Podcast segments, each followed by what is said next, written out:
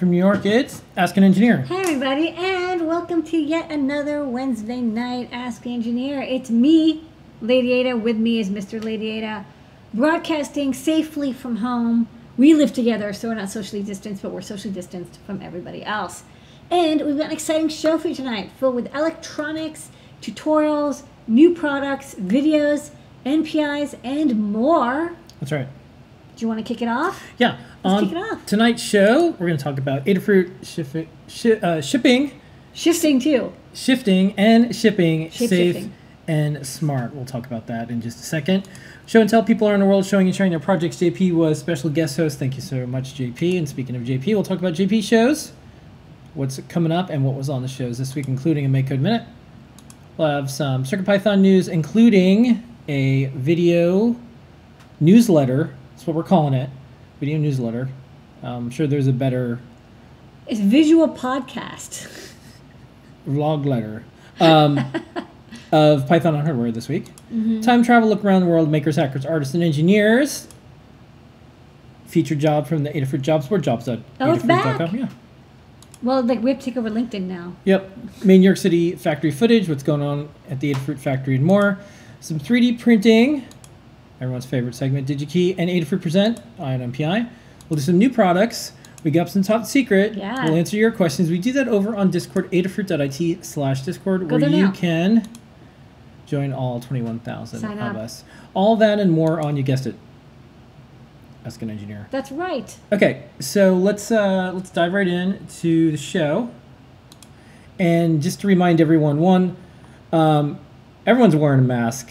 Everyone's wearing a mask. We don't even need to to remind anybody yeah. about that. That's been going on for a while. But we We're want all to, we're all in on masks. yeah, we want to reassure everybody that our entire team is safe. We've been operating safe. Uh, we've been always open in some form all the way back to March. We were deemed an essential business, so we were making PPE. New York City asked us to, so those were face shields, and then we also had to make medical device components and more. Yeah. So we've been operating. We had a very small team, and then as the phased recovery in New York started to happen, more of our team came on site. Yeah. And we want to thank you because today was payroll. Yes. And that means that And it ran. Yeah. And And that's a big deal. You know, a lot of businesses, payroll is, is the day that they Yep. they finally end it because Yeah. they're like, we can't make payroll. So um, we're still in business. We're still able to pay everybody. We're still able to pay our bills, pay the rent, and all that. Um, all of us at Adafruit, these are pre-COVID nineteen photos, of course. Thank you for your orders. We very much appreciate it. Um, and we also want to mention there's um, more complexity with running any business now. So um, we have an internal system, and it has alerts for the team. We communicate really well with video together um, in person. We uh, physically distance, and then we also have you know company wide emails and everything. But one of the things that we talked about this week with our team was um, this is what it looks like if you're in New York and you're following the rules. See all those red states? Those are states where if you're coming from those or visiting and coming back to New York, you need to quarantine for 14 a 14 higher days. risk. Yeah. So, um, in addition to us, you know, playing this video game on the hard level, keeping our team safe, um, and our our team has been okay with, you know, I'm not going to put names to this, uh, but our team has been okay with uh, telling me that it's okay for me to say the following. So, our team's been doing the antibody tests that have been on site from the beginning, all negative, which is uh, now statistically.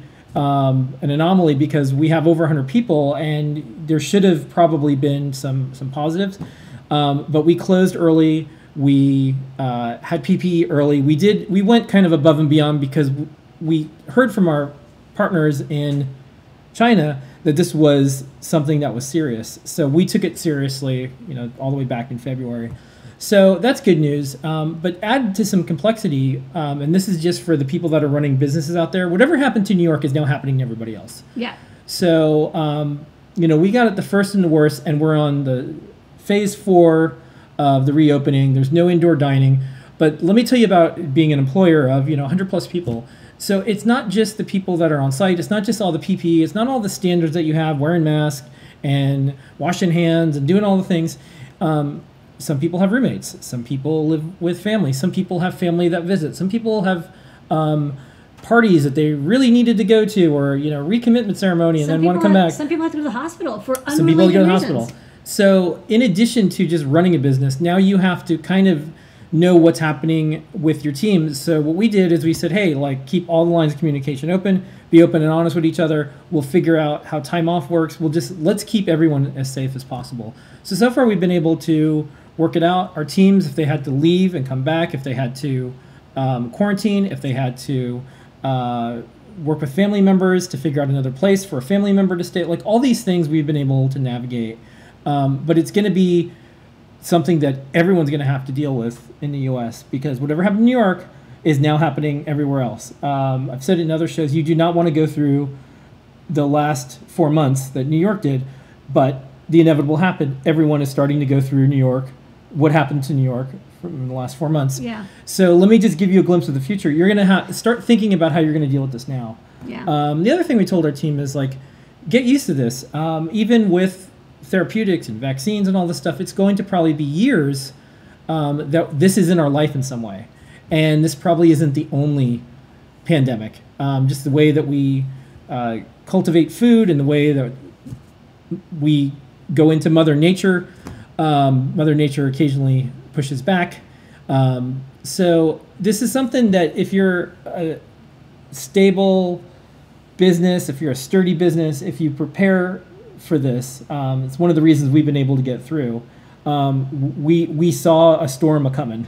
yeah. Um, the other thing that we're doing is we're getting our inventory levels up in case there's another pause. So let's say in the fall, schools go back. Let's imagine there's a tick up in um, infections, and New York says, "Hey, we have to like roll back a little bit." We wanted to make sure we had enough inventory, even with a limited staff, that we'd be able to continue to to uh, fulfill reseller orders and fulfill all the other things. So, anyways, that's a glimpse into like what what's happening with Adafruit and more. So, we're there. Um, we're paying everybody. We're paying all our bills. Um, so far, you know, none no one really had to make any sacrifices. We didn't have to change the way the, the company does things. Um, obviously, safety and all that aside. Um, and we're really proud of that. So thank you everyone on the Adafruit team. Thank you our entire community. Thank you every single customer. Um, all of us at Adafruit. Thank you because you are the folks that carried us to the other side. And July looks like one of the it'll be the least lost month we've had this Yeah. year because crawling back, yeah. And so thank you very much. We do appreciate it and I did want to spend some time on that. Okay. That was, so- a, that was a really gung ho briefing. Yeah, this is uh, Anne, Ada News Network.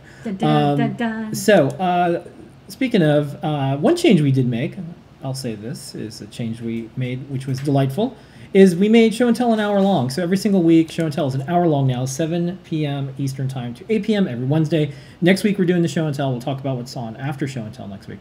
But um, we've been doing this. JP was the host tonight. Thank you so much, Thank JP. you, JP. Um, it really helped. Yeah. Boy, I needed that hour. yeah. So the other thing that's happened is Lady Ada has been on the city council. She was appointed to help restart the New York economy um, by the mayor of New York City. So um, that happens throughout the week now. So uh, we just physically run uh, out of time, um, and so we had JP guest host the show and tell. So thank you, JP.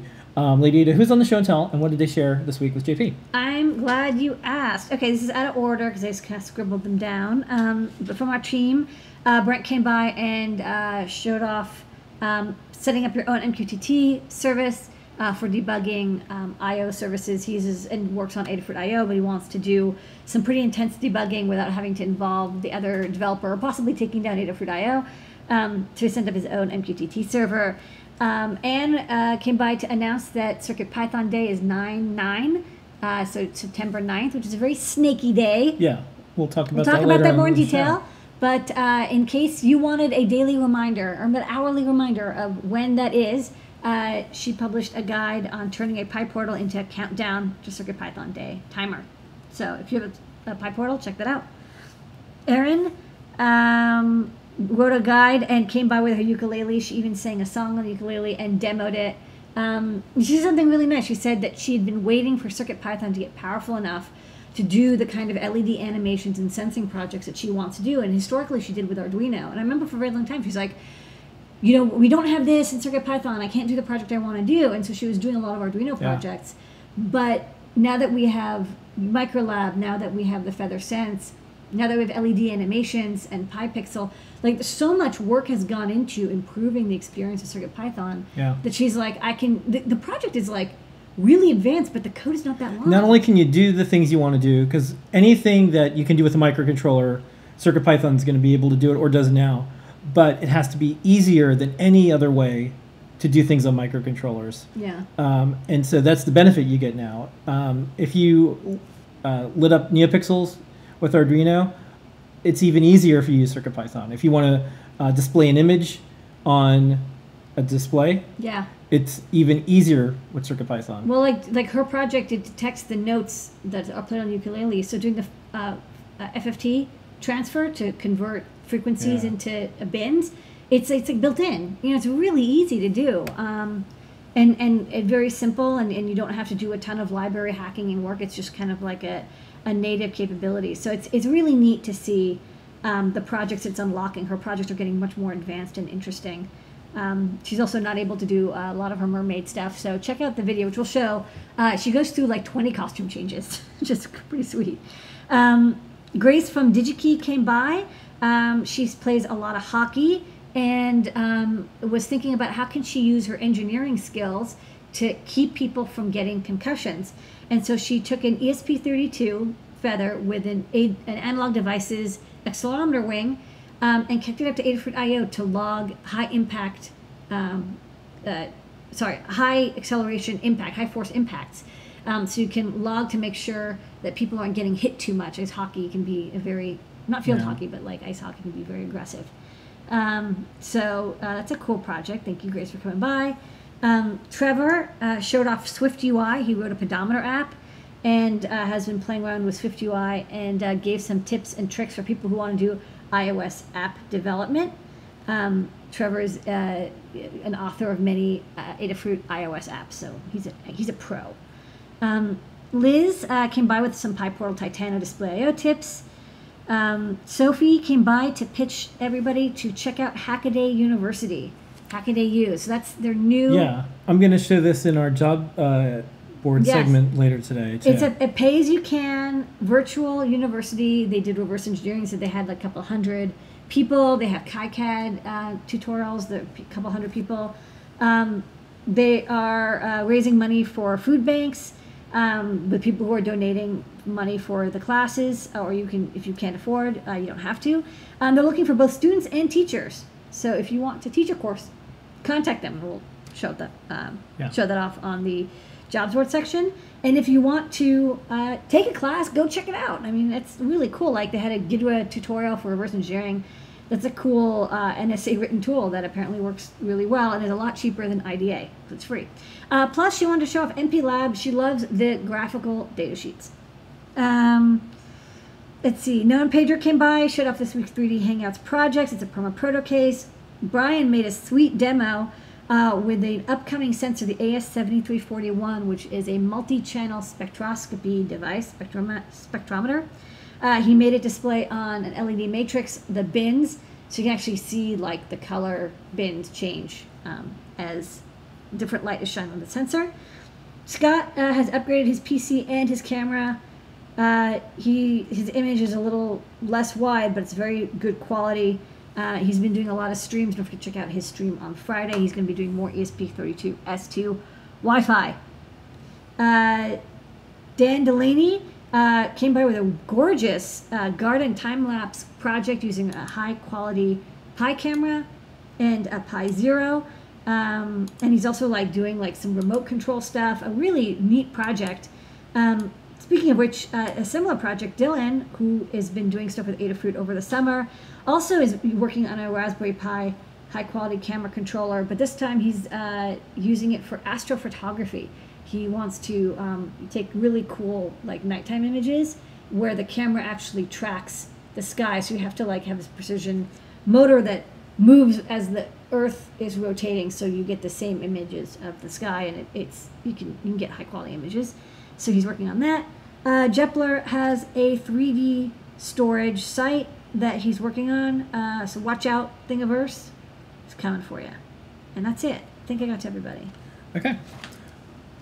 All participants on the show and tell will soon be receiving a sticker because uh, we're going to be able to ship stickers soon. It's part of our Adafruit live series of shows, just a bit of a reminder every Wednesday at 7 p.m. we have show and tell. Every Wednesday at 8 p.m. we have Ask an Engineer, except for next week.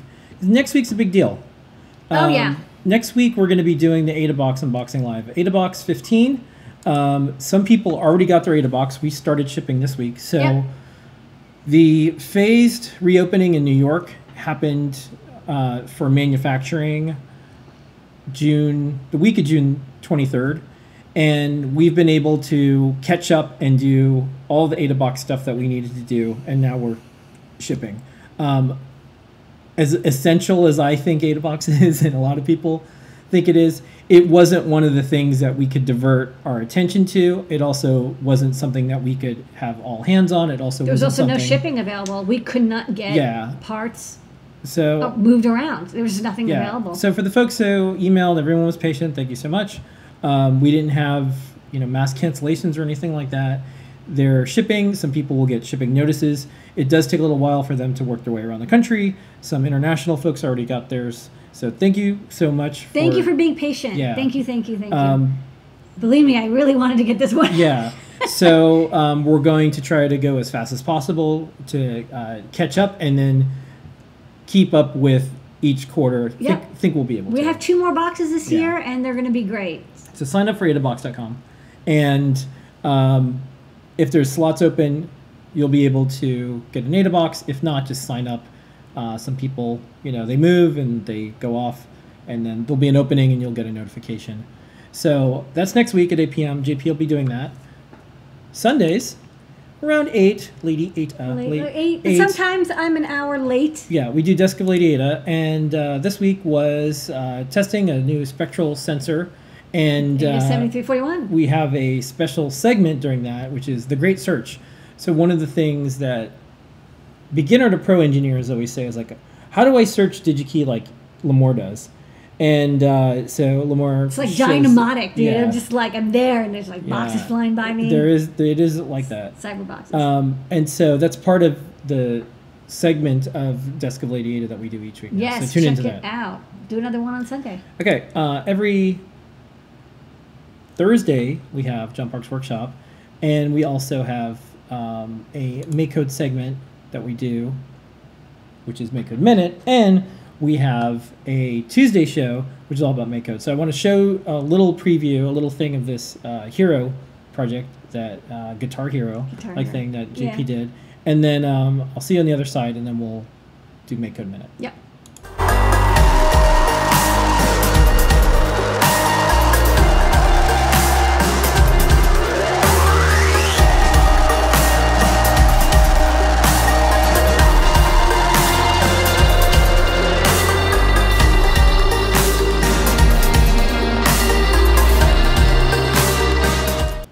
Okay, the other thing we do every week is during JP show we have Make Code Minute, and here is the latest Make Code Minute.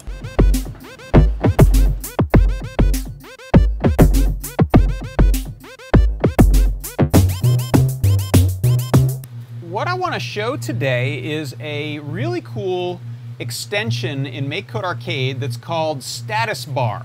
What you'll see here is I have a little uh, game that I've created. It doesn't do much right now, but I've got my little character. And what you'll notice is that my character has a little hit point counter on top of her head. Uh, and as I contact this evil slug thing here, you'll notice my hit points are going down. Um, and then what I've set up is a little status bar that's vertical on this rug here, which will refill me, but you'll notice that its status bar goes down. Uh, and then if I want to refill the status bar on that carpet, I'm just going to touch this computer terminal here like a hacker, and, and now I've got uh, that uh, refilled. So by adding this status bar extension from the advanced extensions menu, you get all of these items that are built for creating a new status bar and setting its width and height, which determines its um, orientation, as well as what the status bar is for, things like health and magic and, and uh, hit points and other things. And then we have a whole bunch of blocks that are used for setting the value, changing the value. So I have right now an overlap block that, that reduces the value, for example. And then we have these events. These are the what happens to a status bar when it reaches a certain point. Um, so if you look at my uh, scene here, uh, you'll see that I have on status bar kind health zero uh, this, for this status, then the camera shake uh, is what occurs. So on my uh, character's health getting getting down to zero, um, then we know we can run an event. So you can track things with these, sort of like um, metadata that's carried around on the characters, um, and do things like trigger the refill. So when I when I cover up uh, the character covers up or overlaps that computer sprite, then you can see I'm adjusting the uh, status bar value and the rug status bar value here, or the computer value tells the rug status bar value to up. So uh, really cool for things like RPGs. So that is how you can add status bars to your game and uh, build all kinds of complex behavior that's really easy for the player to see. And that is your Make Code Minute. Okay, and a little bit of a reminder um, on towards the end of the show, we'll have the Python on Hardware newsletter. Yep. But big reminder is we're going to do Circuit Python Day on 9 9 2020. Um, last year we did it on 8 8. This year we're doing it on 9 9. We'll see what happens uh, next year. We need a little bit more time because we're you know recovering right now. Well, we didn't want to do it on 8 8 because it's like it's in two weeks and Can't- yeah, can't there wasn't enough time to prep and make it as, snaky as possible. Yeah. So last year this was an all virtual online event. Um, you know, some people did some workshops, but this will of course probably be a virtual event again, which is good. That's out. that's what we're built for. We're good at that. and um, start looking at the blog, on the newsletter, on Discord, on all the places. Um, you can also email CircuitPythonDay at adafruit.com, and you'll be able to get any information you need about CircuitPython Day. Uh, we'll just have a bunch of blog posts celebrating the entire community, all the boards, all the code, all the people, all the community. CircuitPython is Code Plus community, so don't forget it. Mark it on the calendar. Make a Pi portal with a reminder. That's right. I'll tell you how. Yeah. okay, time travel.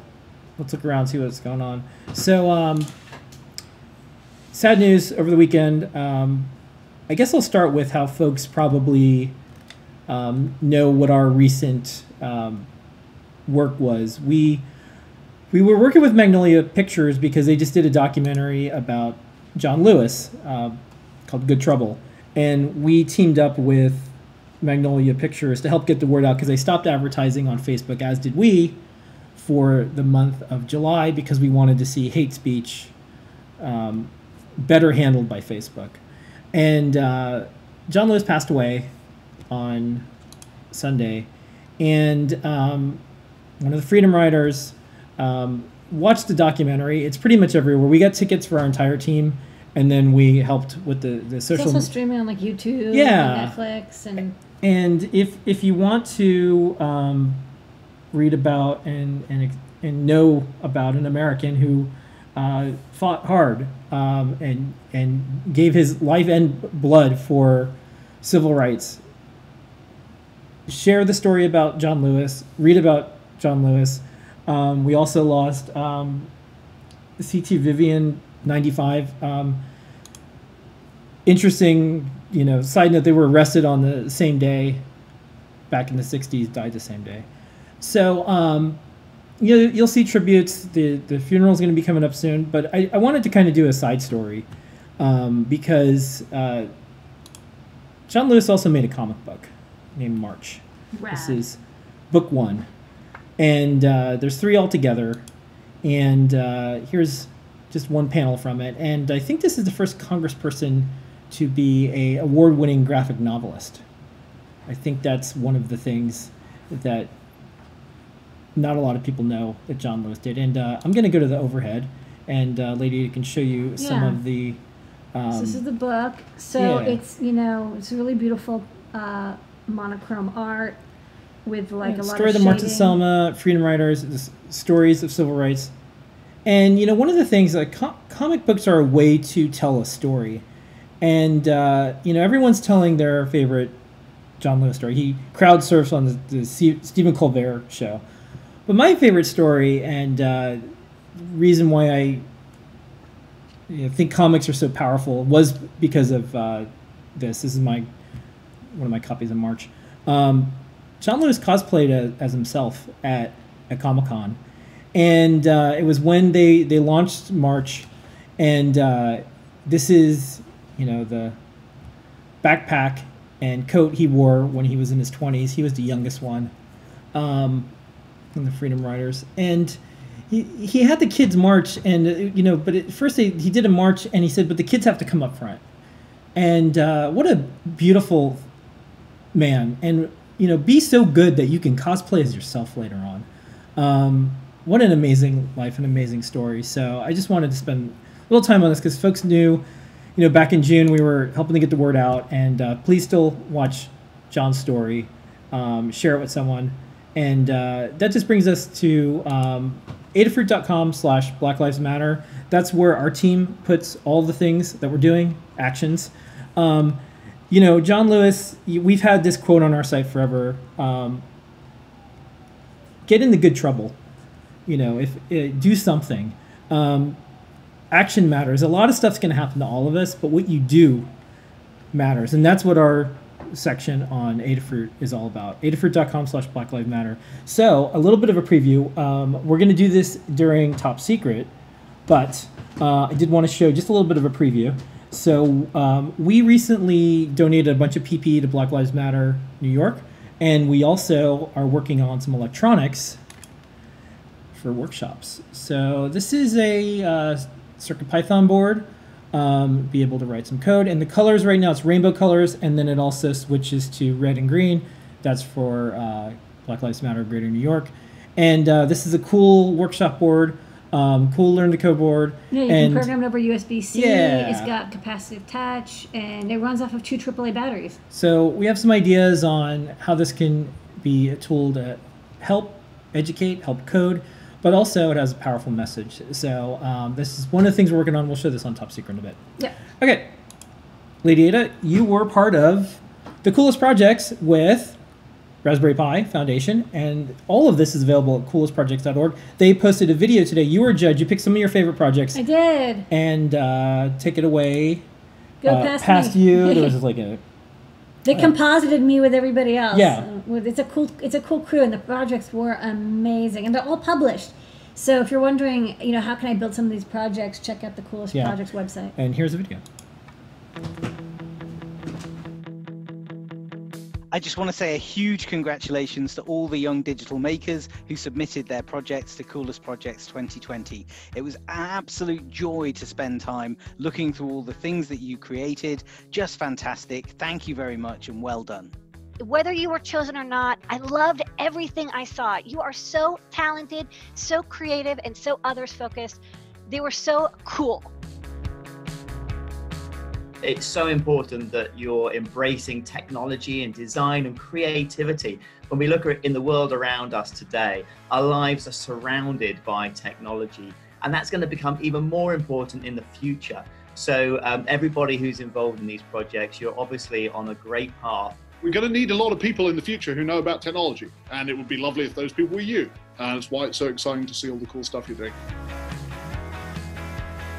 Engineers and technologists are shaping our world, they are creating the future. And it's so, so important that we have as much talent as possible that comes from all around the world, that comes from all parts of society. I think it's really important to always be ready to take risks, to try new things. If you want to be creative, things aren't going to go right the first time. It's fine to, to test the boundaries, try new things, experiment. If things go wrong, it's not a problem. It's an opportunity to learn new things, to make adjustments and try again, and you'll keep on learning and learning.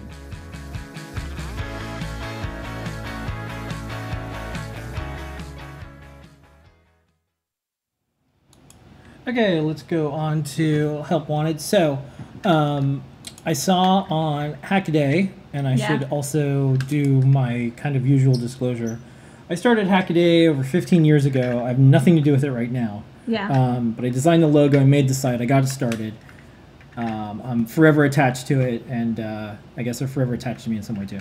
Um, but um, You're trapped in here with me, Hackaday. yeah, and so um, I had written a bunch of things I wanted to do with Hackaday, Yeah. and uh, right after Hackaday is when I started uh, helping out with Make Magazine because there was a lot of things I wanted to do there too. So um, you know, I kind of glance over at what the folks at Hackaday are doing. Specifically, um, I'm going to shout out to Sophie um, because Hackaday U was one of the things that I wanted to get to. This was, you know, 15, 16 years ago. And I'm like, oh, online courses for, you know, at the time, hacking got a, it was a bad term. Now everyone uses it. Um, Facebook is like one hacker way. Life which hacking. is yeah. Life hacker. Everybody hacks. Okay, cool. Um, but at the time, you know, we were trying to move that word from being a bad word to like, oh no, hacking is good. Now there's hacker spaces. I think like we all did a good job showing that hacking is exploring the world and sharing. Learning. So um, Hackaday is um, one. I'm so glad the logo still works. If you're a logo designer, you want your logo to stand the test of time. Um, so far, so good. that's universal. So so far, so good. It's, it's still used. Um, but when I saw that Hack Hackaday U uh, from Hackaday.io had a job opening for instructors and for more, like, hey Sophie, post it up on the Adafruit jobs board. And we can Um, talk about because it. you know I, back in the day when I started Hackaday, I wanted to do a Hackaday jobs board, but you know at Adafruit I got a chance to do a jobs board. So um, Sophie was on the show and tell, and um, here's the job: Hackaday U is looking for instructors in engineering topics. Proposals for underrepresented engineering folks are very welcome. Hard science and mathematics, in addition to engineering topics, may also be a good fit. About Hackaday Hackaday U is an alternative or supplemental to the common university engineering coursework. It's a hands-on way to learn engineering topics. Supportive environment. Courses are four weeks long. Each week contains a pre-recorded video and a live office hour. Instructors pay 250 a week, and we aim to co-brand promote the instructors brand as well. Instructors can reuse the videos elsewhere for themselves, and we lightly edit them. Please submit your class proposals here. There's a link. We look forward to reading those. So um, thank you, Hackaday, for um, keeping the thing that I worked on a long time ago alive. It's interesting, but, but making it one of fulfilling the promise of this. Yeah, this idea. pivoting into like they're like, well, we're not going to do Hackaday conferences, so instead let's put that energy into something else. Yeah. So I thought that was neat. Cool. Um, all right. Open source hardware news and more. We're an open source hardware company, but first, But first- some op- so- some open source news. Um, all right. So I have a blog post up, and uh, that's the uh, anger emoji. Just by the way. Yeah. Uh, we don't see this emoji that often. You know why? Because we generally don't have angry communities. That uh, Okay. you know we generally have like, but this is the anger emoji. You see this a lot on Facebook yeah, yeah. um, specifically. So we, we did a little bit of a post, and it said here here's one of the problems right now. So online hate going through the roof, Yeah. especially since May, and the other thing though is we're seeing more people join the Adafruit community, and so the good question is why. And one of the reasons is we have a really good code of conduct th- that is inclusive, but it also protects people because if you have a bunch of people coming into the community and they're crummy, it chases everybody out, and then you're just stuck with crummy people. So um, we make it really clear what the expectations are. If you join Discord, um, we always try to work with people, try to say, hey, like here's the the, the, the code of conduct. We've expanded it to make sure it includes online chats. Yeah. Um, and it, it just, especially now, if you have an electronics community, please take a look at our code of conduct, fork it, use it, adapt it. and and and actually follow it. I mean, like that's the most important thing is Yeah. is folks the it's it's not hard to um, take care of a community when people are obviously bad because it's like oh you're spamming or you're you're you know clearly posting offensive stuff. Okay, well that's easy. What's really hard is how do you get people get rid of the people who are subtly toxic? They're you know they're maybe don't realize that they're being toxic or they're trolls and they kind of enjoy dancing on the line that's Yeah. that's hard that's really challenging because it's like you know people don't like conflict Yeah. So that's one of the things that's we spend a lot of time on, and our promise to you is if you're in the Adafruit community, we'll always do the best job possible so you can spend time making projects and sharing. That's the goal. yeah And if you know, if you think about it, what's the thing that can bring people together the most? It's making something because now it takes a lot of people to make something. people love to make Yeah. So, okay, speaking of open source hardware, uh, Lady Ada was in an interview. You could check it out on adafruit.com slash press. Um, Tech NYC did an interview with you. It's all about how Adafruit pivoted to make PPE and medical devices and some of the challenges we have as a business right now and as a society as New York restarts. So, um, Yeah. it's one of the best, I think, uh, tech newsletters for New York City out there. Um, the team over there does a really good job, Tech NYC. Um, also, congratulations to Aya.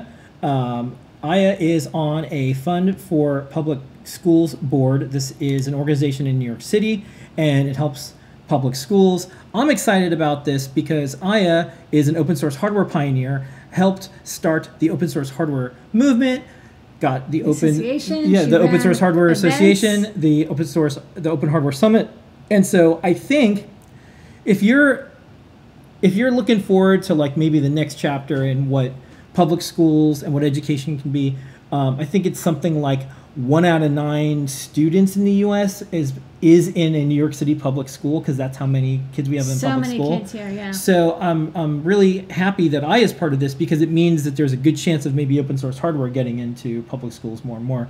Fred Wilson is on there, uh, well-known VC. Um, we're in uh, like one degree of separation of the decision makers, so we're hoping that maybe we could see like Circuit Playground brought into schools more, um, all open source hardware and software, um, code like Python, specifically Circuit Python. Um, the reason that we made, code, yeah. the reason we made Circuit Python and Circuit and, and, And Circuit Circuit Playground was talking to New York City school teachers. They're like, we want to run something that could do block coding and Python. It needs to be under twenty bucks, and and it needs to show up like a USB drive, and it needs to have LEDs, And, it's it needs work on to- Windows 7. and it needs to have a sensor, and it just has to have all these sensors, and so that's that's where Circuit Playground came from. Yep. Um, also in open source hardware news, us 2,252 guides.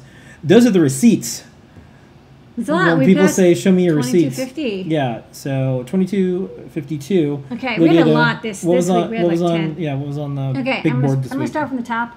Uh, so Anne published a quickie guide, how to make your Circuit Python Day 2020 countdown clock. You've got a PyPortal, a PyPortal uh, Classic or Titano or Pynt. Check out this guide and make your own countdown clock.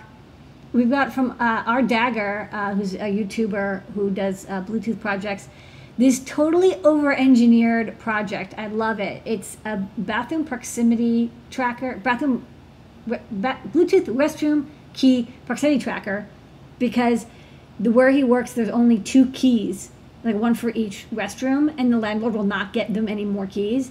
And so um, they have to have a way to keep track of where the keys are, um, and then find them if they're lost, because like there's no, they can't duplicate them. Um, so it's really cool. It uses um, Circuit Python uh, on a Bluefruit Sense, I think. It's got uh, an audio output, so like if, if it gets too far from its dock, it like beeps really loudly.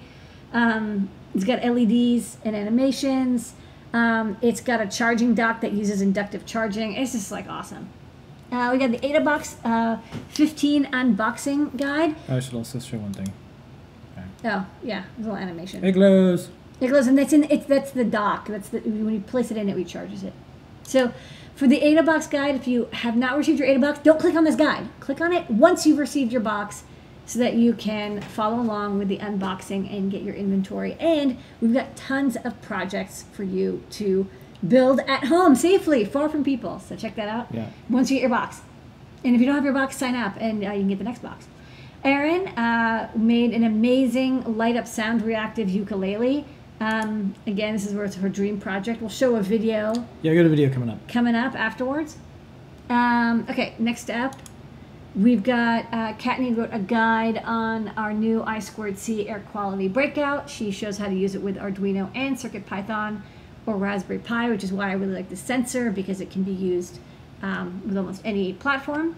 Melissa wrote a guide on getting Google Calendar um, event notifications on an e-ink display. Um, we have an e-ink bonnet coming out soon. It's a very old project that is finally being released. Uh, and this is one of the projects that uh, I wanted to make sure worked on it. But you can build it with any e-ink display. Uh, Noam Pedro Ruiz made a permaproto feather case. We'll show the video for that later as well. Um, they've been doing a lot of permaproto feather hacking, and they wanted a case that was kind of like a general purpose case. I kind of like it. It's a good idea. Um, Alvaro has been translating guides. This time, it's the first guide on how to use MakeCode with Circuit Playground Express, which is cool. So if you are a Spanish-speaking teacher or student, and you would like to use MakeCode, um, MakeCode I think even has some translation capability built into it.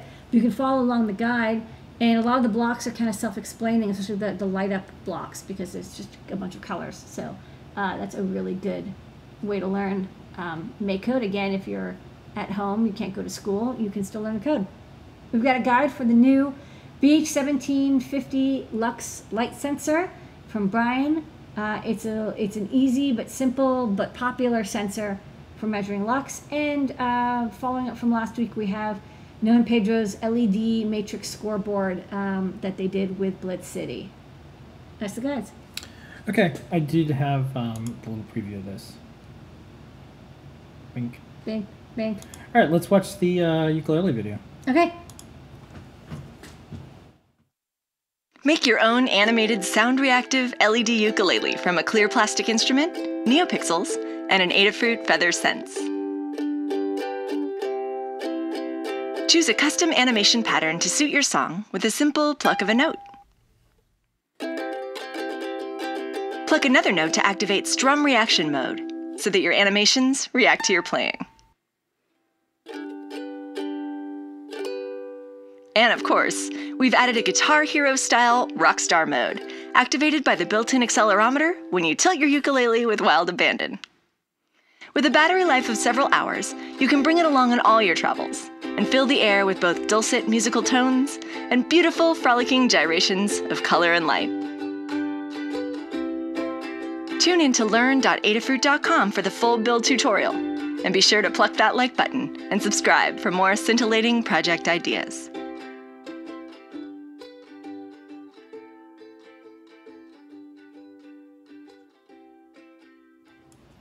All right, next up, some made in New York City factory footage. Um, so I've walked by this, and so did Dano, who uh, leads up our manufacturing.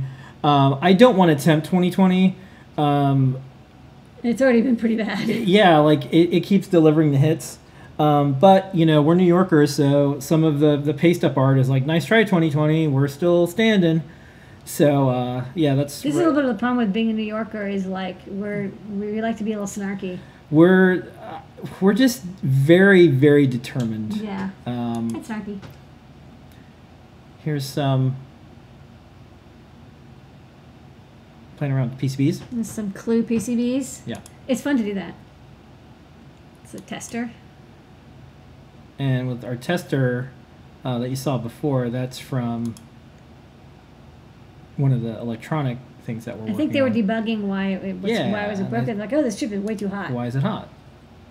Oh, this is the LED light for our uh, pick and place camera. Yep. And I think this is them fixing it. Yeah. This is our STM32 F405 tester. We have a video for every tester, so folks, uh, even because we have split hours now, people are coming in at different times, Yeah. split shifts. Um, so we always have a video so everyone can see. Here's what it should look like when you're testing this board. This is a laser cut stencil. This is some sped up pick and place and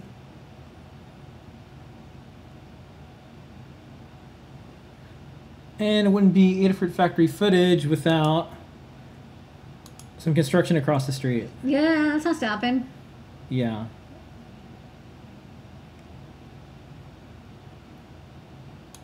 All right, here's some 3D printing with Noe and Pedro.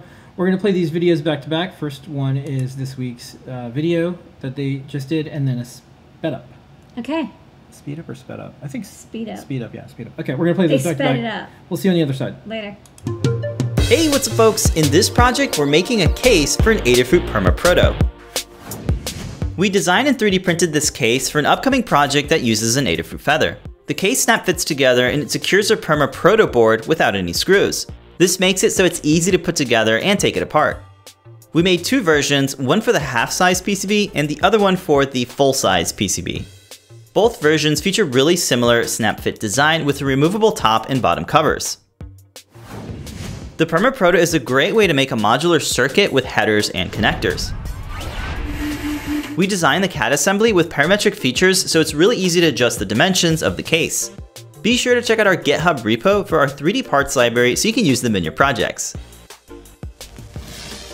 For this project, we needed to solder a 12 and 16 pin strip of headers to the bottom of the feather. I like to use a solderless breadboard when soldering up headers to a breakout board. This helps keeps them nice and straight while soldering all of the pins. A silicone mat is also really helpful and it provides you with a nice and grippy surface. I've been putting our new solder fume extractor through its paces and I really enjoy using it on my projects. You can check out that project by clicking on the link in the description of this video. With the strip of headers installed, I added female headers so the feather can easily be removed or swapped out for a different board. I placed the feather close to the edge of the Permaproto so the USB port is more accessible. I used pieces of mounting tack to help keep the headers in place while soldering them up. A PanaVise is also really nice to have. You can secure all sorts of PCBs to the jaws and adjust the head so you can get a better angle when you're soldering. All of the holes are through plated and feature a nice gold finish so you won't get any oxidation. Once all of the pins are soldered up, we can then remove the mounting tack. Be sure to inspect your solder joints and check to see if all the pins have enough solder.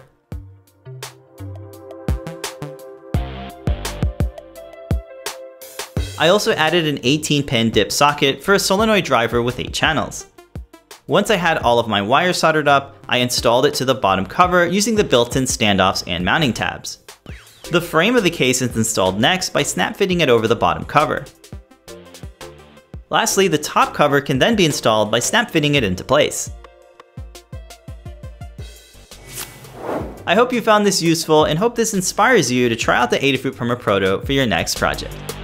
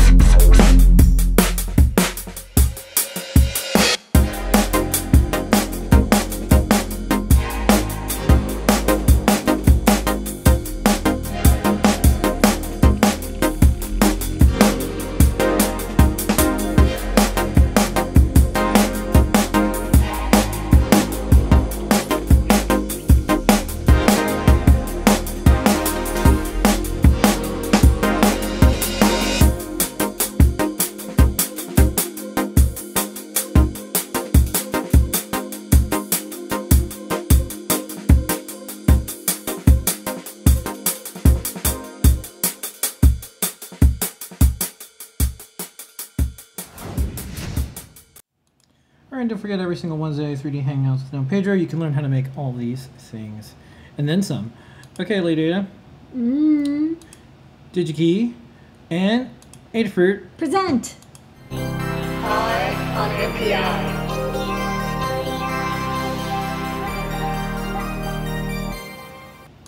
All right, this week. Amphenol Advanced Sensors. Actually, this sensor was from GE, and I guess Amphenol either split up from GE or they bought the sensor series. But we're going to be talking about Amphenol Thermopile infrared sensors today. That's this week's Eye on NPI, Boom. where we bring you all the new product introductions. It is now synonymous.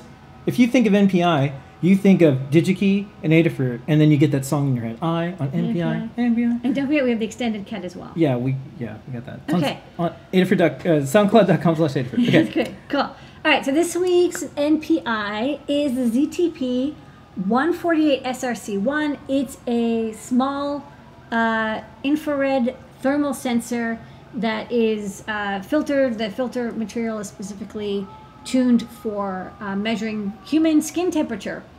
And the reason this is interesting is because, um, you know, in the last few months, as uh, COVID has taken over uh, this planet, and one of the symptoms is fever, um, people have been looking and using more non contact infrared uh, thermal sensors. Um, so when you were a kid, or when I was a kid, when your parents took your temperature, they would, you know, put a, a thermometer under your tongue or your armpit. And uh, it always takes a couple minutes, um, and it's kind of invasive. Um, and uh, while it's still a perfectly fine way to take temperature, um, these days, uh, you know, people want to take temperature, you know, in a, a school or a store or Yeah, a we have a ton of no contact thermometers. We Yeah. take our team's temperature every single day. We log it. We make sure we know our good baseline, so no one's coming in with a fever. So Yeah. everyone knows. Everyone has gotten spam We- we're good spam about these, or you know, months ago we had uh, already started using these. Yeah. So the these, um, and I'll, I'll show one taken apart in a little bit because it's interesting. Um, but so everyone started uh, purchasing these, and in China, um, the, there was a huge demand to manufacture them. And so, infrared temperature sensors. If you're wondering how come I can't find anywhere any anywhere, um, pretty much every infrared temperature sensor has been completely sold out um, for the last four months, and the lead times have been about 50 weeks.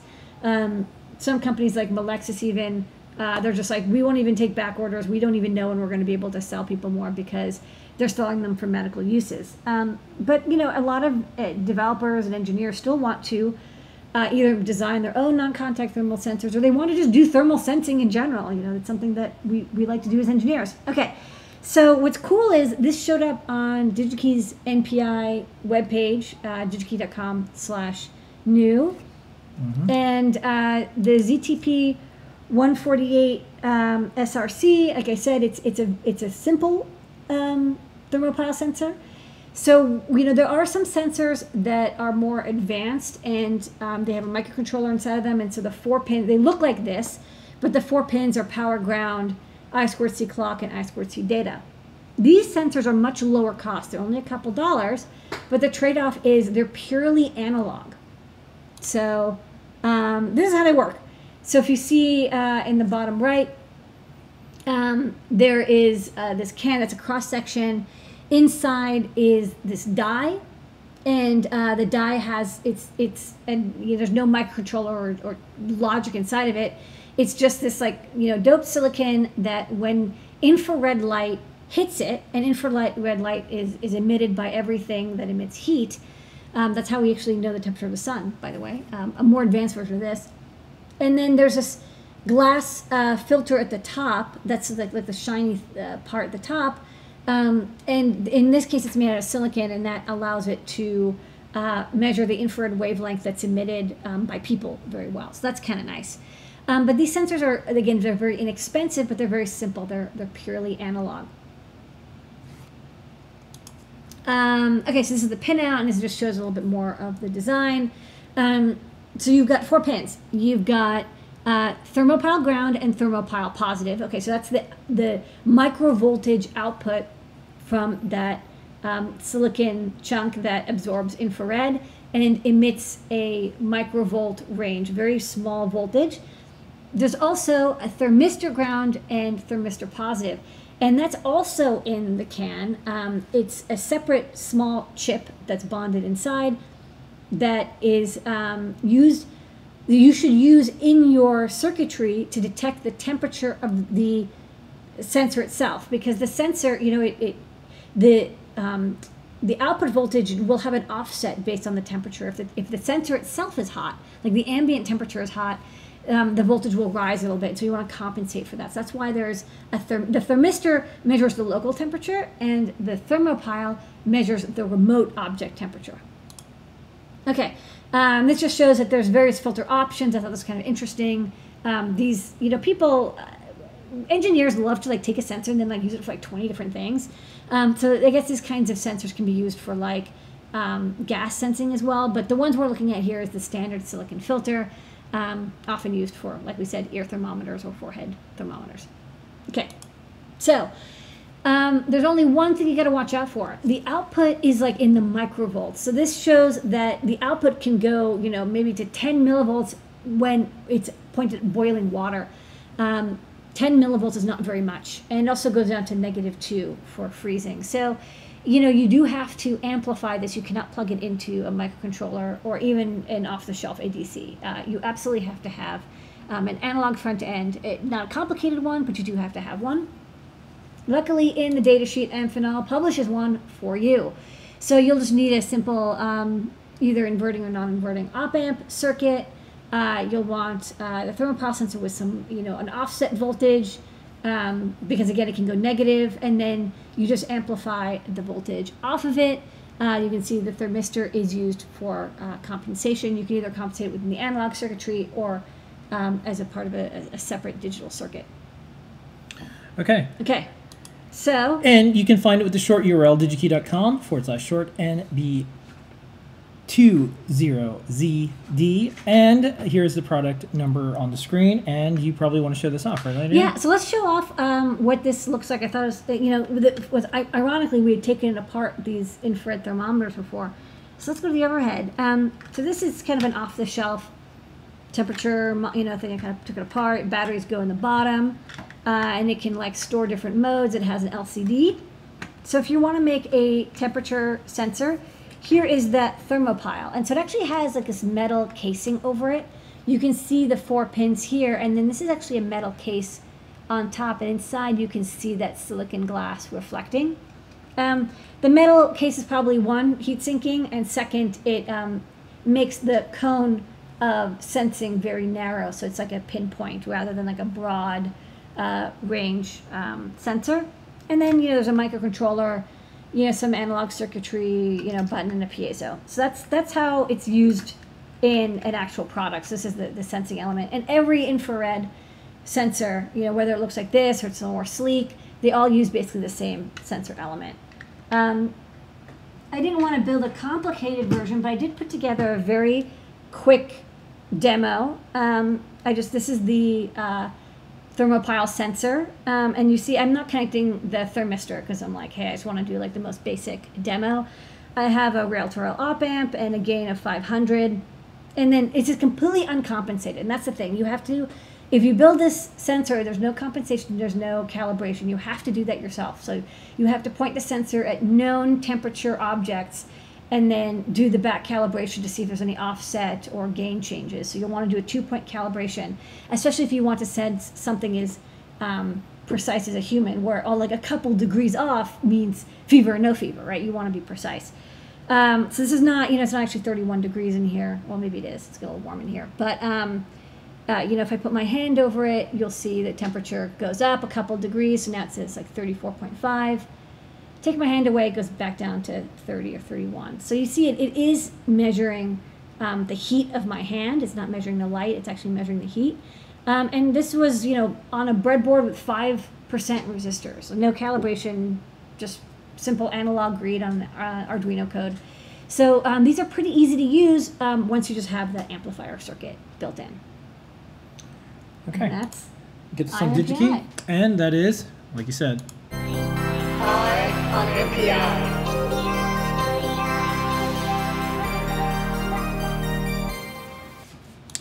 All right, um, just a little bit of reminder, we are open, we are shipping, we are shipping safely, and thank you so much everybody who's been supporting us. If you order something, we are hitting all of the pre-COVID shipping times. We have Yeah, shipping like almost shifts. today. We have um, nobody has gotten sick at Adafruit, and I know um, that's going to eventually that'll probably change because there's just math that's against you Yeah. with this uh, pandemic. But I'm so proud of the team who's uh, kept each other safe this entire time. That can't be taken away from us. We're you know 150 plus days in, and it also means all of our customers are safe. We do so many things every single day, and I just want to thank everybody once again. pre- Pre-COVID photo. photos. I want to like a band, like a rock band, it's like pre-COVID photo. Well, we were talking about this the other day. Like, you, you start to see something on TV, and your reaction now is, "Hey, why aren't they wearing a mask?" It's like, "Oh, because it was filmed like five years ago." when I why." saw the, the the images of the Comic Con, the John Lewis Comic Con, and he was like Yeah. speaking to kids, and they were like, yeah, speaking, why aren't these kids wearing masks? Well, but there's a photo. ago. There's yeah. a photo where he's bending down, and he's talking to the kids, and I'm like, why is he so close to Yeah. them? He's gonna get sick. Yeah, and that's and it's one of those things. You know how how quickly we we can all adapt and start to think of uh, what's safe or not. But anyways, uh, so we're open. And then speaking of, it's now time for new products. Yep. New, new, new, new, new, new, new, new, new, new, new. All right, new product time.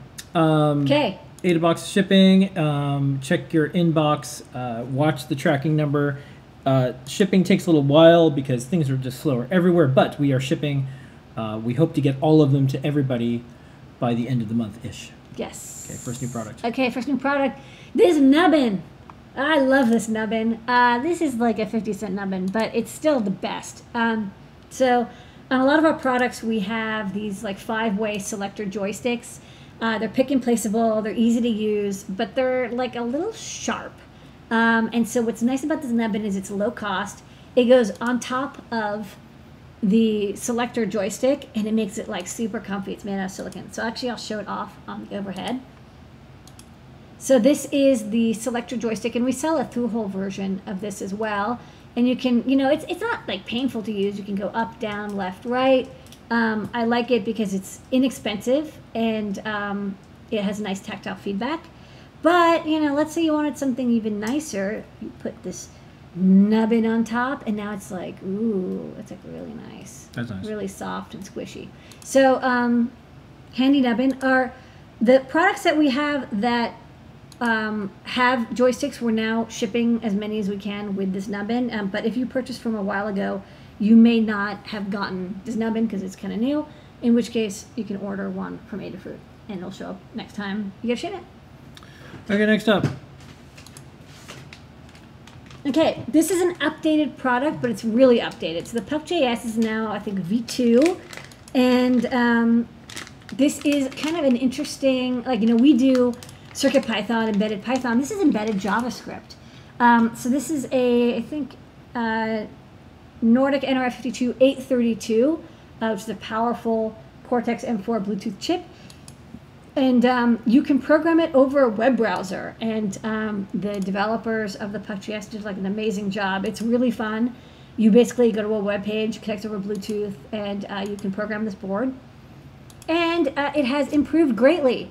Um, so you still have the uh, Bluetooth module here, but now it has even more sensors. I think before it came with like one sensor, maybe an accelerometer, but now it has an accelerometer, magnetometer, and gyroscope, so you can do like 3D sensing. Um, and uh, it still has everything else, but yeah, these, these sensors are new. So it can do um, motion sensing and orientation sensing, but it's still got the same uh, cute shape, uh, comes with um, this adorable enclosure that keeps it nice and secure, this like rubber gasket on top. Uh, comes the battery as well and programmable in JavaScript. So Okay. uh, check it out, more sensing. Next up. Next up, we have an updated product. Um, our unending quest to STEMMA QTFI, all of our most popular sensors, continues. Um, this time, the VL53L0X. Uh, this used to be breadboard only. Now it is breadboard or STEMMA QT. So you can check it out on the overhead. I'll show this little demo. Um, same price, you know, same schematic, uh, same code, same everything. But now you see, um, especially for these distance sensors, you usually want to mount them somewhere. So it has four mounting holes, and you can just plug and play it. Uh, in this case, it's with Arduino, but we also have Python, Circuit Python code, and then um, it can sense up to a couple meters away.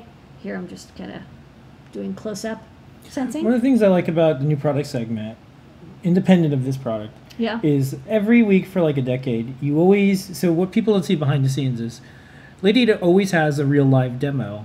Um, yes, we have cool product photos. Yes, we show it in action and lit up or doing something in the product photos. We think that's important. But also, we have this live video. We're live right now, and then you can watch it later. And uh, if, if people can do a live show every week, if people can put together these demos and people Yeah. can publish that code, that means other people can too. So I kind of feel like electronic companies got to do stuff like this because this is a cool product. We have an updated. Well, you can also see like how fast you're can It's good it. to see it. People can ask questions. working, yeah. I, I think that the future of um, electronics is uh, open source hardware, open source software, but live demos. Yeah. You have to do a live demo with your electronic thing now. You have yeah. to. I agree. Okay, so that's the updated VL53. Like, how else could you explain this? Like, here's a data sheet. Here's like a little video. Like, you actually have to show this and like, look how my hand goes like this. Yeah. yeah. All Like a little LiDAR. Actually, what's cool is, is because of the camera, you can actually see the little LiDAR Yeah. element Blinking. That's another neat thing too. That's cool. Anyways. Okay. Um, okay. Star of the show besides you, the community out there, and you, the customer who helps keep all of us running, is this. The BH1750. So this is an interesting sensor because actually a very old sensor. Um, this sensor, um, the reason um, we decided to carry is actually it. I we have like a search system called like Algolia, And I was noticing that um, every week people would be searching for this part number, and I was like, "What is this part number?" And it turns out like there's a lot of projects. Um, you know, just like we did, uh, what was the other sensor that we did? The MPU 6050.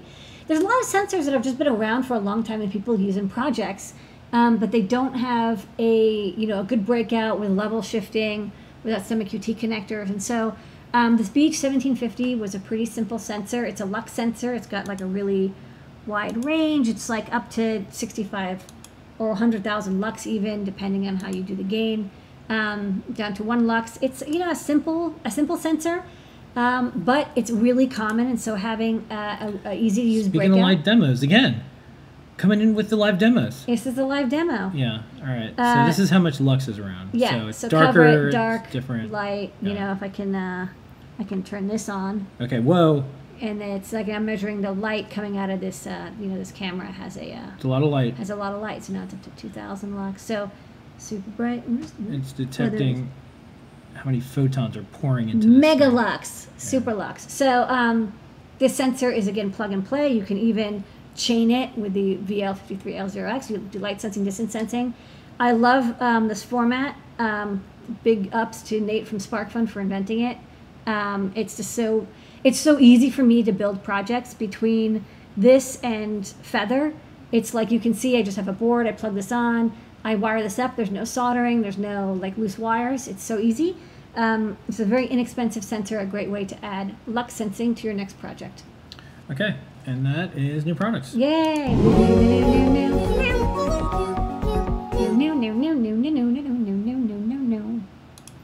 All right, um, so we're going to do top secret, but before we do, head over to Discord. We're gonna answer some questions soon, but you do that over at adafruit.it slash Discord. I have a couple questions lined up, but let's do some top secret real quick. Okay. All right. The first top secret is a 30 second video. It is a sharp display, and I mean sharp in a few different reasons, in a few different ways. It might look familiar. The video will tell you more. What is this? Hey, this is me testing out a 2.7 inch diagonal sharp memory display. These are these really beautiful, low energy, faster than e ink, but very daylight readable displays from Sharp. Um, this is the same display that's in the Playdate, you know, the Yeah. little cranking game um, that's coming out shortly. And um, I found the part on DigiKey, and I thought I'd make a little breakout, and our library works with it perfectly. I just did a little bit of speed ups, and you can see how small and readable the text is. Really beautiful screen. Very cool. Okay, and then next up, we're going to show the Black Lives Matter learning board. Yeah. And um, I thought the other thing that's cool about this is it shows up as a USB drive, so you can put PDFs, you can have learning information, you can have specific actions, you can have a list of people that we need to make phone calls to. Um, how many days has it been since Breonna Taylor's uh, the Murder. the no the the the Kentucky the latest was the the Kentucky Attorney General they called in the, the now they're going to have the mayor's office Yeah. look into it so as long as this pandemic has been going I know. that is when Breonna Taylor was murdered at home which is the most terrifying thing you can think of someone kicking down the door shooting you and all of the things that are this is one of the longest worst things ever so um, one of the actions we have on adafruit.com slash black lives matter is the places you can call the people that you can email um, yeah sure petitions but we have to do more than that because obviously it's not enough Yeah. um, so there has to be action so look at our website but anyways that, that's the other benefit of this is you have a usb drive you could put all that stuff on there Yeah. so um, it's just it's really frustrating. And so like we're an electronics company. What can we do? It's all well.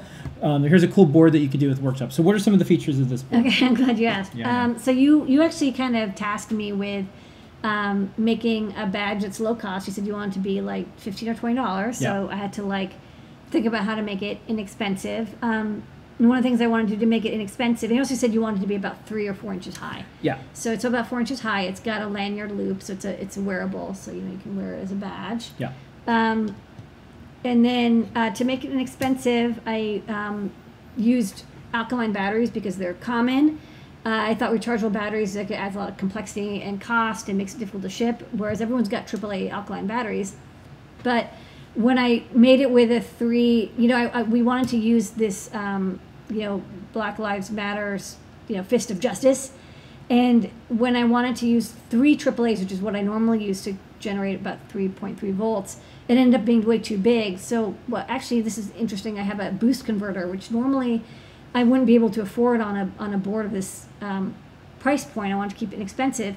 But the mini boost that we just came out with, um, the chip on that, uh, the TPS 61023 is is a very low cost boost converter, and this inductor is only like 10 cents. Actually, the boost converter is like you know only a couple cents, maybe 30 cents total in cost. Um, so when we chat about it, you're like, oh yeah, it's worth it to make it run on two AAA batteries. This is a, a new thing. I usually don't include boost converters on things, but um, I'm starting to find low cost versions.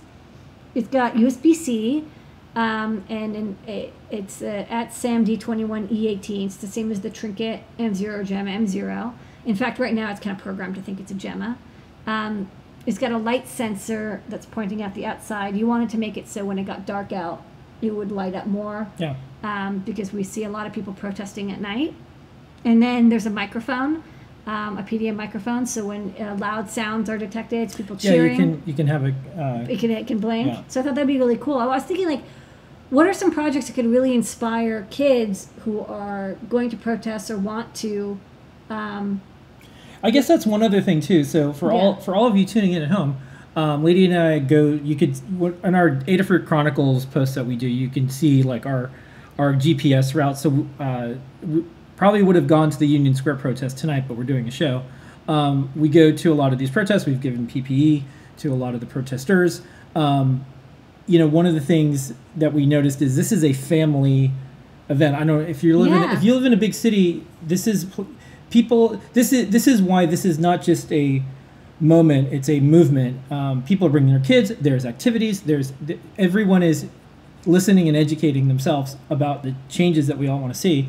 So we're like, well, obviously there's going to be more to this. Obviously Yeah. there's you know there's going to be um, learn to code. Make that website that that is the thing that you want to get your actions out. Make electronics that you know this isn't this is never going to end if we all keep working on stuff. And so I thought this would be a neat workshop thing Yeah. to get more it's young designed people. specifically for Badger desk usage, and then there's an on-off switch, which is really handy for battery-powered stuff Yeah. because I wanted to make it so people could like turn it on and off really easily, just conserve the battery.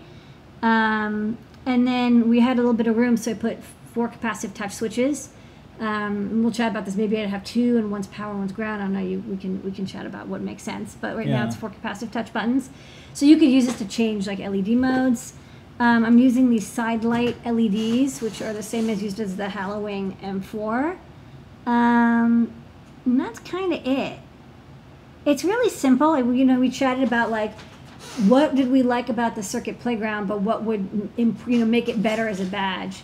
And then um, it also you can't you know see it easily, but because of the way the battery is placed, it sits upright, like on a yeah. like it'll stand up. So it stands up on its own. Um, the other thing is this is the second BLM based electronics project I've seen. Um, this one I got from Tindie, and these are the Oshpark ones. It has people's name on the back where police brutality needs to be addressed.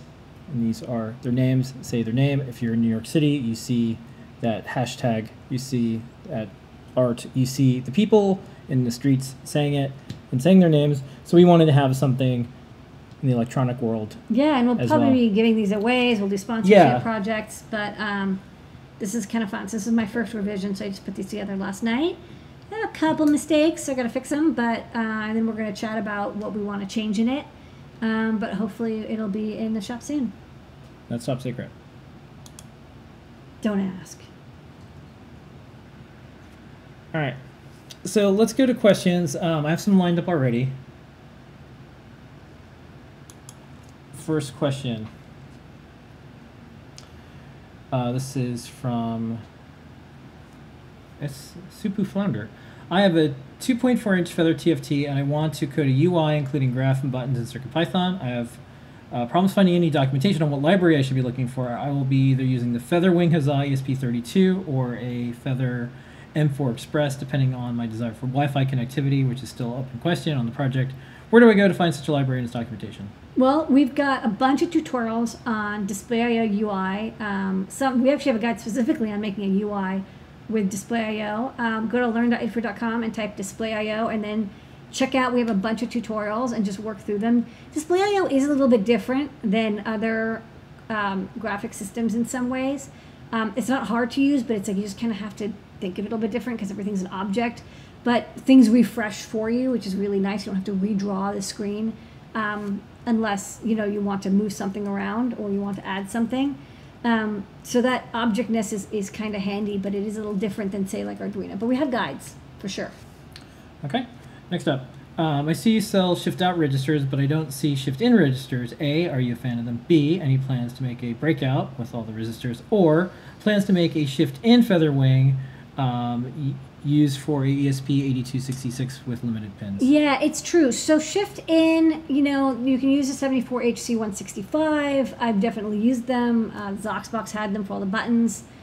Um, people tend not to have shift registers used as much because it's a little bit like you said, you need pull-up resistors and it's more complicated.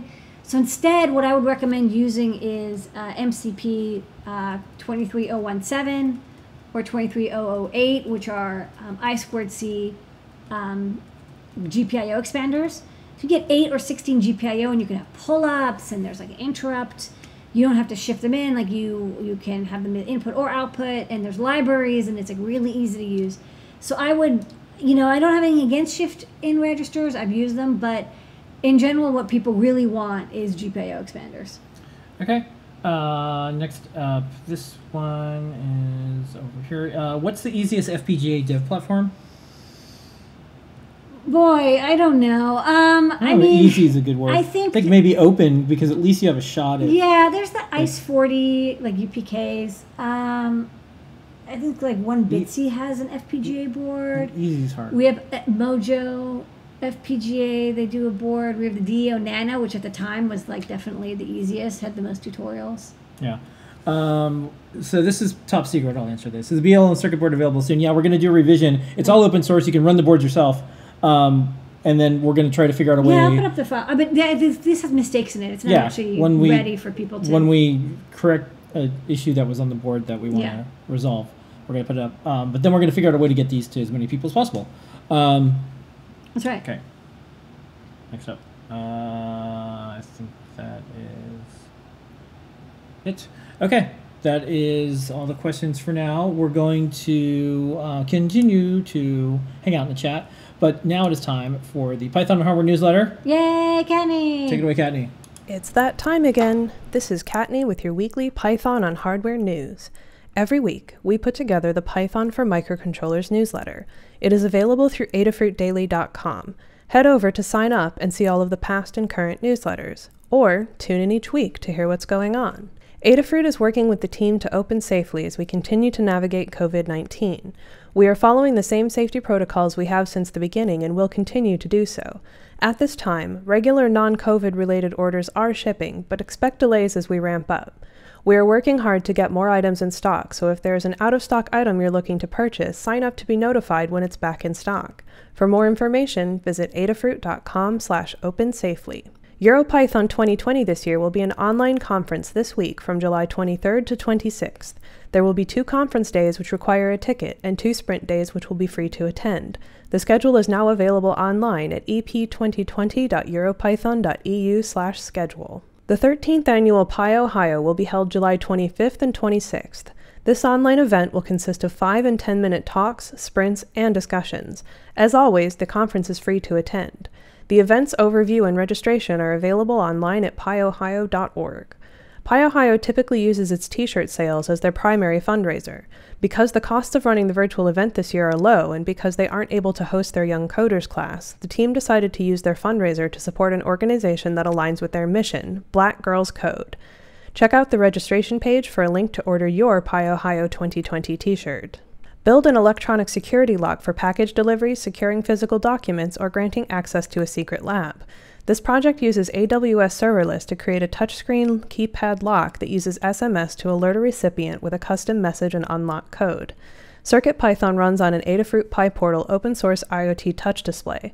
A relay wired to the PyPortal acts as an electronic switch to bridge power to an electronic solenoid lock. Details available on idk.dev. With Adafruit's Clue, CircuitPython, and eRadionica's Wi-Fi bit, it's simple to fetch data from the internet and show it on screen. Details and a link to the code available at ++int on Twitter. In this week's CircuitPython Deep Dive livestream, Scott streamed his work on allocation optimization. The plan is to recap the ESP32 SPI memory optimizations, discuss the new memory monitor module, and polish everything up. Check out the latest video and past videos at adafru.it slash deepdive. Jeff Epler has done a deep dive into using the PCF 8523 and DS3231 real-time clock circuits, which Adafruit sells in Feather form factor boards. Sample code is provided to detect which of these two boards may be connected to a CircuitPython host as they both use the same I2C address, but different register layouts. In a companion post, Jeff discusses calibrating the DS3231 and PCF8523 RTCs against a known frequency source. Check out both of these posts on emergent.unpythonic.net. Melissa demonstrates part two of her Python powered custom animated LED sign series, covering the software setup of the sign, including how to get your Python script running upon starting the sign. Subscribe to Maker Melissa's lab on YouTube to see this and more great video content from Melissa. The Microsoft Developer Division is looking for a senior program manager to help make Azure the best cloud for Python developers. Check it out at careers.microsoft.com. And for more jobs in the maker and tech industries, visit the Adafruit Jobs Board. It's free for you and companies to use. Visit jobs.adafruit.com. EMWX posts to Twitter a device to measure the rotation speed of a fan, made with CircuitPython and the Adafruit Circuit Playground Express. Code available at EMWDX on GitHub. Code and Solder posts to Twitter a 3D printed light up owl using an Adafruit Gemma M0 microcontroller, NeoPixels, and capacitive touch to change the colors with CircuitPython.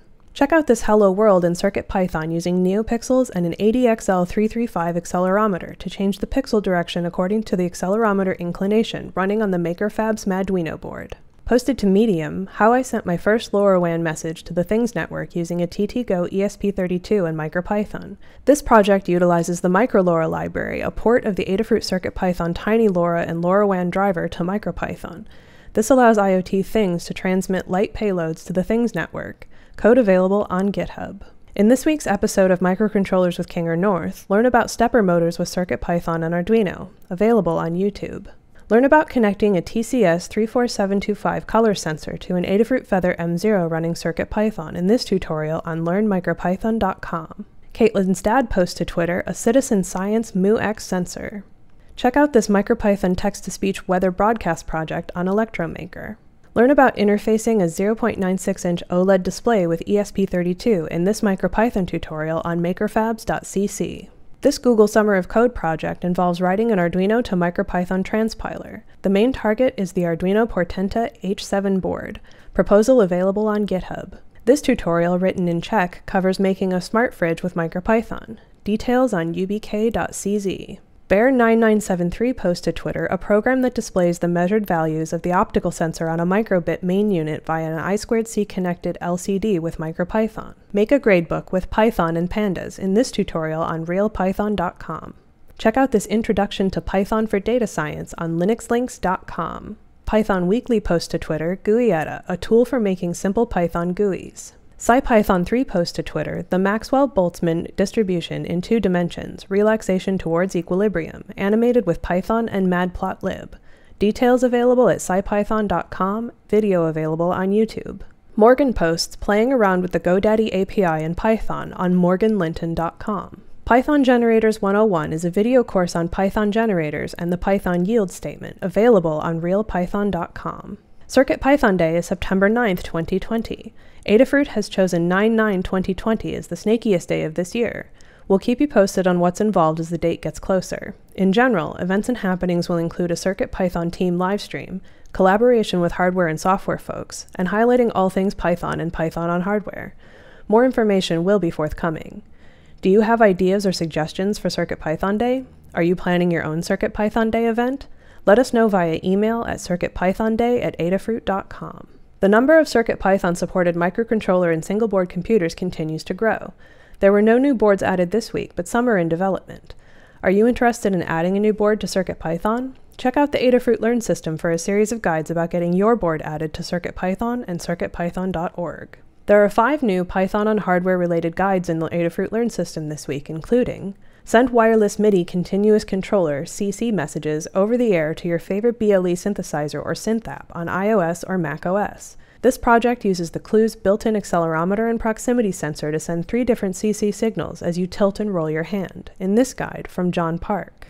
Build Pixel Hoops, an LED scoreboard with mini IR sensing hoop using an RGB matrix and CircuitPython. This indoor game lets you shoot hoops and display your score on a 64 by 32 LED matrix, in this guide from Noah and Pedro. The current number of CircuitPython libraries is 263. This includes both the Adafruit CircuitPython libraries and the CircuitPython community libraries. There is one new library this week, Adafruit CircuitPython AS7341, as well as a number of updated libraries. As always, visit circuitpython.org/libraries to download the latest Adafruit CircuitPython bundle. Included in this week's updates from the CircuitPython team, continuing the story from last week, the AS7341 saw a good amount of time on Brian's bench over the past week. After spending some time getting close with the sensor and what little example code he was able to find, he found that there are in fact 23 individual sensors that can be connected to any one of the six ADC channels. This by itself gives the sensor a large amount of flexibility. You can choose which color bands you wish to measure at any given time and even potentially change the configuration based on the data coming in. Keeping in mind all of the possible combinations from being able to select the sensor connected to each ADC, you can imagine his surprise when he found out that you can attach more than one sensor to an ADC channel at a time. This means you can effectively adjust the sensitivity of the sensor without adjusting gain or integration time by selecting if you are measuring from one or two sensors for the given channel. The possibility that intrigues him is that of connecting multiple sensors from different wavelength bands to the same ADC, this documentation was a bit sparse and doesn't explicitly state if this is possible or not, so we'll have to see how it works. Dan's continuing work on the HCI implementation of underscore BLEIO is progressing. He's gotten advertising to work and will next work on connecting as a peripheral. Unfortunately, the ESP32 hardware doesn't support extended advertising, but that's not a serious limitation for most BLE applications. Lucian set up the toolchains and control test setup for his ESP32S2 and read up on the timer docs for when he starts working on Pulse I.O. He also worked on some changes to the Protomatter RGB matrix library so that it cooperates properly with his new timer allocation system, and investigated an issue with Pulse-In that's related to IRQ management. He's also been chatting with some international folks about a possible implementation of the F1 family for STM32, which has some very cheap boards, especially when purchased directly from China. The F1 is on the low performance side for CircuitPython, but the upper end of the family is comparable to the SAMD 21 and 51 chips, and the prices are rock bottom for many packages. It'll be interesting to see how the project develops. Melissa finished up two guides around using an e-ink display to display some useful information. The first one she did was a weather station, which is based on the weather station available for PyPortal, but with some changes so that it works nicely on e-ink displays such as less frequent updates. The second guide she wrote is an event calendar that was inspired by a project called Up Next, except this one is written in Python. This project goes out, connects with Google Calendar, and retrieves the events from all of your calendars so that you can see what events are coming up soon. Both guides are available on the Adafruit Learning System. PyCon AU is holding PyCon Line AU September 4th through 6, 2020. Check out 2020.pycon.org.au for more information. PyGotham is a New York City based eclectic Py-centric conference covering many topics. PyGotham TV is taking place October 2nd and 3rd, 2020, with a single track of talks presented online. The call for proposals is now open at cfp.pygotham.tv. Visit 2020.pygotham.tv for more information. PyCon India 2020 will be held online from October 3rd through 5th, 2020. A call for proposals is now open through the 14th of August.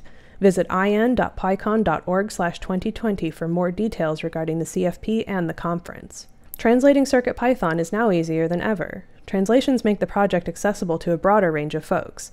Adding or improving translations is a great way to get started contributing to the project.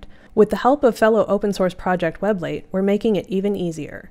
You can create a new account just for Weblate or sign in using other sites like GitHub or Google. If you write another language, visit adafru.it slash translatecp, sign in, and start translating. Looking for more Python on hardware all week? Join the Adafruit community on Discord and check out the Help with CircuitPython and CircuitPython channels. We're over 21,000 strong and continuing to grow. You'll find a supportive, positive community filled with like minded folks. Join at adafru.it slash discord. And that is your Python on Hardware news for this week. Visit adafruitdaily.com to subscribe to the newsletter or tune in again next week. Thank you, Kattni. Thank you, Anne. Thank you, everyone who works on the Python on Hardware newsletter. That is your weekly dose in video newsletter format of all things that are going on on Python and hardware. Blinka, blinka, blinka. And actually, there was someone in the chat who was asking, like, "Hey, how do I make a, a library for CircuitPython, for instance?" Yeah, we have guides on all this stuff. Guide, in guide, fact, there was a guide, guide. It's like making a library for CircuitPython. we have like two library. We- We, have two guides. One on like structuring the library, and one on Yeah. how to like use a data sheet to convert yeah. a sensor. We even into a library. showed if there's a uh, CircuitPython library, how to get it to work in MicroPython world. We got a lot going on on Python and hardware. So, anyways, It's true. Um, thank you so much, everybody. Right, that was our you. show for the week. We appreciate all of you for tuning in and also for um, helping us stay in biz, We're doing safe and smart. Our team thanks you. Thank you so much. We are on the road to recovery as we restart this New York economy. Um, Lady Ada's on this Mayor's Council. We're doing everything we can locally. We're trying to help everyone nationally. Um, we'll try to help the planet. We'll expand to Other the rest of the solar system, hopefully. um, see if anybody needs a hand on Mars. Um, but thank you, everyone. Uh, there's there's a whole bunch of ways forward, and I think we can do it together through sharing and science and engineering and art and music. And you've come to the right place for that. So we'll see everybody next week on Show and Tell, because next week at 8 p.m. is AdaBox Ada Box unboxing, Unboxing. of JP. yeah. So uh, I think Jesse May's in the Slack chat. Thank you, Jesse May. Thank you all the Adafruit team members in Discord and everyone who's working right now. And uh, we'll be in the factory in a bit. And uh, we'll see everybody uh, during the week, next week, and more. Here is your moment of Zener. See you next week, everybody.